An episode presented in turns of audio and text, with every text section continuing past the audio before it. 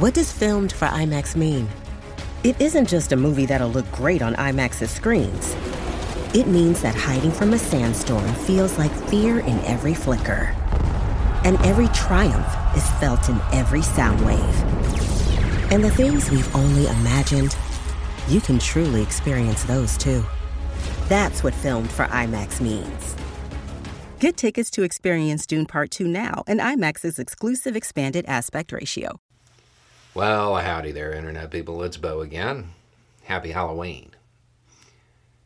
So, today we are going to talk about the difference between man and beast. And it, if that actually exists, if that separation is real, or we've just created it. But before we get into that, I want to say that today, hopefully, all the videos are going to be Halloween themed. That's the plan, anyway.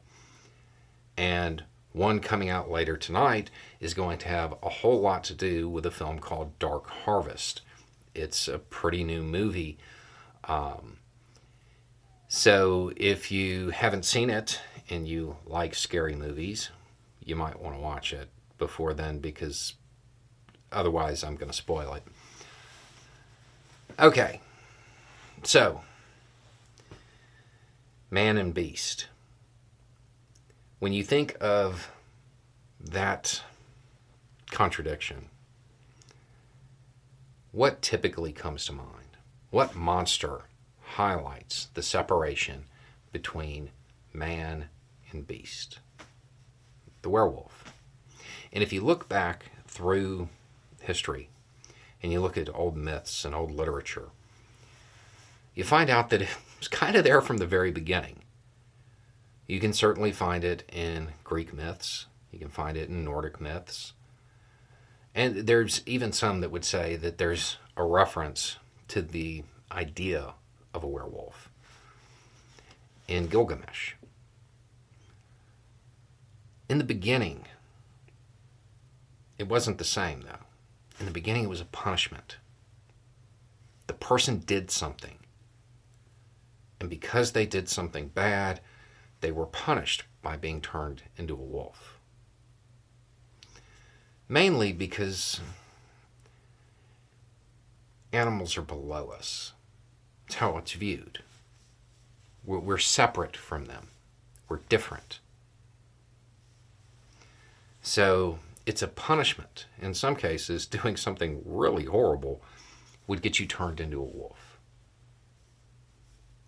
Makes sense on some level when you think about it through the context of the time and how humanity possessed skills and abilities that animals didn't have.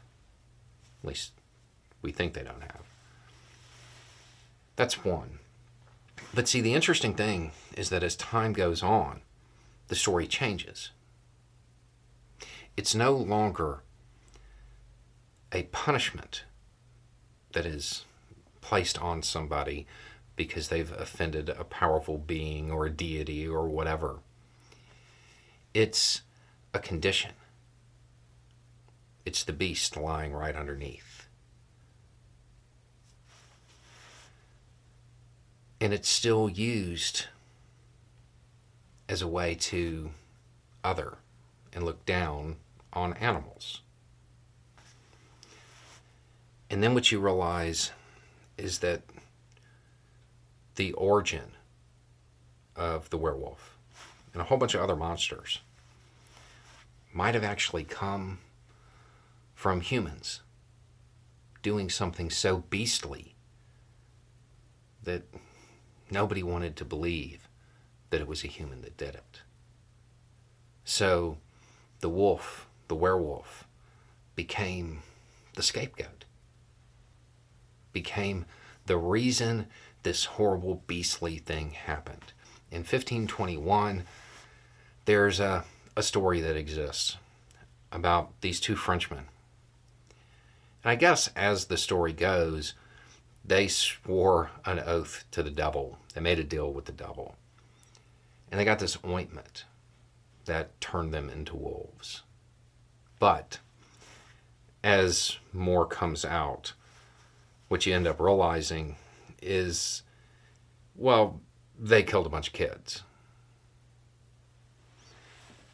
And that maybe that story was the rationalization, the explanation for that behavior, because it's so inhuman. It's beastly. When you think about what actually separates humanity from other animals, because I would point out we are animals, what do you normally think of? Now, there's a whole bunch of things that you could point to, but most times, I think most people would think about this what's happening right now? Transmitting complex ideas to each other. That's something that separates us from other animals. That's why they're lower, because they do those beastly things. But when you look around the world today, that ability to share complex ideas, what does it get used for? Oftentimes, to transmit ideas that are beastly. And if you follow it, what you realize is that while that's happening, while people are trying to convince others around them that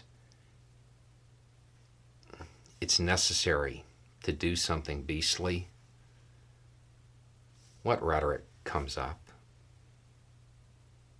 Those people, those other people, they're not like us. They're different from us. Those people, they're animals. That rhetoric still exists, that justification to view it as lesser. Not that they're actually physically turned into an animal as punishment, but they're called an animal. They're treated as an animal. The rhetoric grows, and it becomes the justification to take that group of people who have been othered and bomb them into submission to round them up. Ask if they're really supposed to be on this side of the line because they're animals. They're different. And in the process,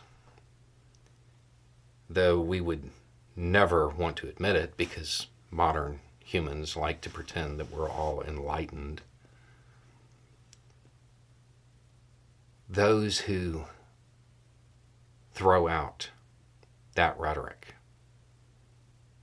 Those who have the desire to dehumanize others and to other others. Those are the ones who end up responsible for the most beastly acts that can be attributed to humanity. And it's been there since the beginning. There's an evolution, of course you have to wonder if those original myths if they really meant the person was actually turned into an animal or if they were just viewed as one as punishment to other them to separate them from the rest of the good humans and you have to ask whether or not the good humans would allow things that are so inhumane to continually occur. Anyway, it's just a thought. Y'all have a good day.